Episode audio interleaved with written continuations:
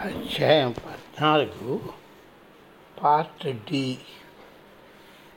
నా పనిలోను వారానికి ఒకసారి న్యూయార్క్ పట్టణంలో బోధించడానికి వెళ్ళడంతోనూ నెలదొరిపోయాయి వేసవకాలంలో ఒక వారాంతంలో మెన్సిటీ నుండి ఒక పెద్ద బృందం బస్సులో వచ్చారు.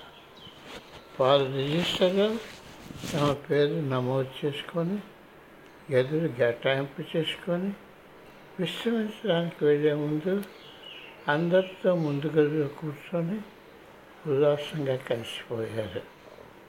సామాన్యంగా నేను పడుకున్న ముందు ఒకసారి హాలు గుండా పచారు చేస్తూ అన్నీ సవ్యంగా ఉన్నాయో లేదో నేను చూసుకునేవాడిని. నేను చివరిగా అట్టుకున్న ప్రదేశానికి చేరాను అది భవనవంతుడికి కూడా విస్తరించి ఉంది. అది ఎంత దృఢంగా కాంక్రీట్ ఇనుప దూరాలతో కట్టారంటే అది యుద్ధ సమయంలో బాంబుల దాడి నుండి రక్షించుకోవడానికి పట్టణవాసులు ఉపయోగించేవారు. ఆ అటక చాలా విశాలమైనది. తలుపు తెరిచి ఆ రాత్రి ఆ అటకలోనికి తొంగి చూశాను. నేను అంతా బాగానే ఉన్నట్టు కనిపించింది. కిందకి దిగిపోవడానికి నేను వెనుతిరగగానే ఆటకలో యాభై గజాల దూరంలో పొగ చూసినట్టుగా నాకు అనిపించింది. అదేమిటి? అదేమిటన్నది ఖచ్చితంగా చెప్పలేక నేను నెమ్మదిగా ఆ ప్రదేశానికి ఆ గాలి వాసన చూస్తున్న చూస్తూ ఏమైనా శబ్దం వినిపిస్తుందేమోనని గమనిస్తూ నడిచి వెళ్ళాను. నేను ఆ ప్రదేశానికి దగ్గర పడుతున్న కొద్ది పొగ దట్టమవుతున్నది. ఇప్పుడు ఒక ఖచ్చితమైన అగరబత్తుల సువాసన దాంతో వస్తున్నది. నా కుడి ప్రక్కన ఒక అసాధారణమైన దృశ్యం గోచరమైంది. ఒకదానిపై ఒకటి అట్టపెట్టెలు ఆరు అడుగుల ఎత్తులో గోడగా ఉండేటట్టు అమర్చబడ్డాయి.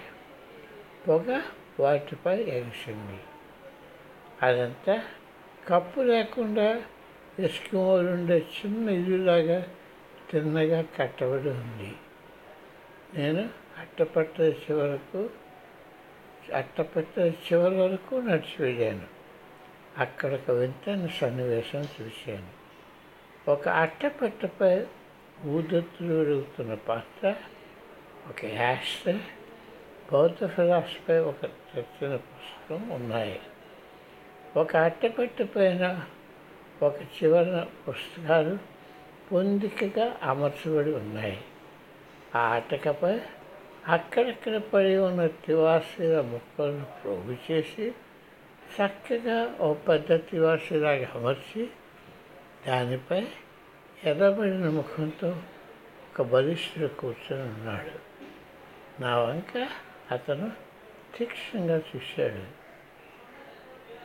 అయ్యా మీకు గది ఇచ్చారా అని నేను అధికారికంగా అడిగాను. ఆ యువకుడు పొలమర్చుకొని ముఖం కనిపోయి మాట్లాడాడు అతని పరిస్థితి వివరిస్తూ క్షమాపణ కోరుతుంటే మాటలు తడబడ్డాయి. తను రాత్రిపూట అధ్యయనంతో తన గదిలో ఉన్న సహచరుణ్ణి అతను ఇబ్బంది పెట్టదలుచుకోలేదు తన సిగరెట్లు కూడా కాల్చాలని కోరాడు ఒక అటకపై ఎవరు ఇబ్బంది పడకూడదని కొన్ని అట్టపట్టలు దివాసీ పీలికలు కడుపులే ఎవరు అభ్యంతరం పెట్టదని అతడు తలిచాడు. ఈ హాస్యాస్పదమైన సన్నివేశంతో నాలో వస్తున్న నవ్వును ఆపుకోవడానికి నేనెంతో ప్రయత్నించవలసి వచ్చింది. చదువుకోవడానికి ఇంతకన్నా చక్కటి ప్రదేశం ఎంచుకోమని నేను సలహా ఇచ్చి నవ్వు ఆపుకోలేక మెట్టు తొందరగా దిగిపోయి హాయిగా నవ్వుకున్నాను. మరుసటి రోజు మా గురువు గారికి గత రాత్రి నేను చూసిన దాన్ని తెలియచేశాను. ఇద్దరం హాయిగా నవ్వుకున్నాం. అప్పుడు స్వామికి ఆ అటక యోగికి తనను కలియడానికి సమయం ఇచ్చారు. సంవత్సరాలు గడుస్తున్న కొద్ది నమ్మలేని మానవత్వం ఉన్న ఈ పెద్ద మనిషిని నాకున్న ఆత్మీయ స్నేహితుల్లో ఒకరైపోయాడు ఆయనకు న్యాయశాస్త్రం ఫిలాసఫీలో ప్రావీణ్యం కాక న్యూయార్క్ రాష్ట్రంలో ఆయన చేసినట్టు స్పగెట్టి పచ్చడి ఇంకెవ్వరూ చేయలేరు. స్వామి పైన ఆయన భవిష్యత్ ప్రణాళికలపైన ఆయనకు అతని భార్యకు ఎంత కుదిరింది గురి కుదిరిందంటే ఏ పని అయినా ఎంత ఖర్చు పెట్టవలసినా వారు వెనకాడలేరు. ప్రోగ్రాంల మధ్య ఒక సాయంత్రం స్వామీజీతో భోజన పాలపై కొంతమందిని కూర్చున్నాము గురు శిష్య సంబంధం గురించి చర్చ వచ్చింది. మీకు కొన్ని వేల మంది శిష్యులు ఉండవచ్చునని ఆయనతో మేము అన్నాము ఆయన ఒక క్షణం ఆగి మెల్లగా ఇచ్చిన జవాబుకు మాకు మాట రాలేదు. నాకు ఐదో మహా అయితే ఆరు మంది శిష్యులు ఉంటారు అని ఆయన అన్నారు. ఆశ్చర్యంతో మాలో ఒకరికొకరు అదేం స్వామి? వేల మంది మీ బోధన కోరుతూ మిమ్మల్ని చూడటానికి వస్తారు మీకు ఉత్తరాలు రాస్తారు అని అన్నారు. వాళ్ళు అభిమానులు శిష్యులు కాదు. నాకున్న నిజమైన శిష్యులు వేళ్ళపై లెక్క పెట్టవచ్చును అని ఆయన జవాబిచ్చారు. గదిలో ఉన్న మా అందరిలో ఆలోచన పరిగెత్తాయి వాళ్ళెవరు? నేను ఆ శిష్యుల్లో ఒకరినా?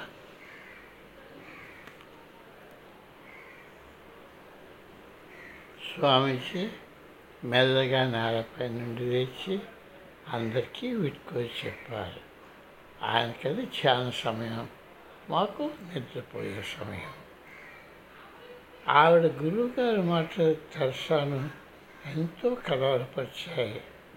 ఆయనతో ఉంటూ ఆయన నమ్మకమైన అంజాలు కావాలని ఎవరు అభ్యర్థించరు అని ఎన్నో ఎన్నోసార్లు అడిగింది. ఆయనతో ఉంటూ ఆయన నమ్మ నమ్మకమైన అంజాలు కావాలని ఎవరు ప్రశ్నించరు అని ఎన్నెన్నోసార్లు అడిగింది. నా వద్ద ఆమెకు చెప్పడానికి ఏమీ జవాబు లేదు. తనను శిష్యులుగా పరిగణించడానికి తనకు అర్హత లేదేమోనని ఆవిడ చింత అయి ఉండవచ్చు కొన్నాళ్ళ పిదప వివాహము పిల్లల పోషణ జ్ఞానోదయం అన్న చిన్న పుస్తకం స్వామీజీ పూర్తి చేశారు. తెరసాకు ఆఖరి పేజీ డిక్టేట్ చేస్తూ సహాయం చేసిన వారి పేరు రాసుకోమన్నారు దానిలో ఆయన ఇన్స్టిట్యూట్ తన ప్రశంసలను ఈ క్రింది వారికి తెలియజేస్తున్నది వ్రాత ప్రతినంతా టైప్ చేసిన శిష్యురాలు శ్రీమతి తెరసా ఓబ్రాయన్. మా మొదటి సంవత్సరపు సరస్వతుల్లో ప్రతి సంవత్సరంలాగా స్వామీజీ భారతదేశానికి బయలుదేరారు. చలిలో ఇబ్బందిగా ఉండే కాలంలో అక్కడ ప్రాజెక్టులతోనూ శిష్యులతోనూ పనిచేయడానికి వెళ్ళేవారు. మేము ఆయన మామూలుగా పని ఆయన మామూలుగా పని కొనసాగించేవారు ఆయన అందరి పరిస్థితులకు వీడ్కోలు చెప్పి కారు ఎక్కే సమయానికి ఓ శిష్యురాలు ఆయన చెవిలో ఏదో చెప్పింది. అవును నీ కోరిక త్వరలో తీరుతుంది అంటూ ఆయన ఆమెకు చెప్పారు. మేమందరం నమస్కారం పెట్టి క్షేమంగా వెళ్ళని చెప్తుండగా కారు కదిలి వెళ్ళిపోయింది. పది రోజుల తర్వాత ఇద్దరు నివాసితులు రాత్రిపడిన మనిషితో రోడ్డు తడతడలాడుతుండగా కారులో బయలుదేరి వెళ్ళారు. మా ప్రవేశ ద్వారం నుంచి ఒక మైలు దాటిన తర్వాత వాలుగానున్న రోడ్డు భాగం ఉంది. ఆలోచనలో ఉన్న డ్రైవర్లు అనాలోచితంగా స్పీడు ఎక్కిస్తారు. ఎన్నోసార్లు అక్కడ కారు నడిపే అనుభవం ఉండడంతో తెలియకుండా డ్రైవర్ కారు వేగం ఎలా ఎక్కించగలరో నాకు తెలిసిన ఆ వారి చివరిలో సమతల భాగం ఉంది. అది సామాన్యంగా మనసుతో కప్పబడి ఉంటుంది. ఆ రోజు ఉదయం ఆఫీసుకు ఆసుపత్రి నుండి ఫోన్ వచ్చింది. ఈ విద్యార్థి కారు ఆ మనసుతో కప్పబడి ప్రదేశంలో పక్కనున్న పాత సింధూరు చెట్టును ఢీకుందని ఢీ కొట్టిందని కనుగొన్నారు. వారిలో ఒక ఆమె అక్కడికక్కడే మరణించింది. రెండో ఆమెకు బాగా దెబ్బలు తగిలిన ఆమె కోలుకోవడానికి ఆస్కారం ఉంది. కొన్ని నెలల తర్వాత స్వామీజీ భారతదేశం నుండి తిరిగి వచ్చారు.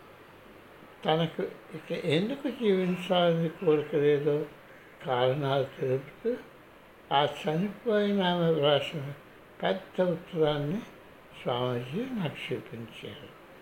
తను చేసి చేసి వేశానని ఇక వెళ్ళిపోవడానికి సంసిద్ధురాలని తను తనను తను త్వరితంగా మరణించేట్టు చేయమని బ్రతిమారింది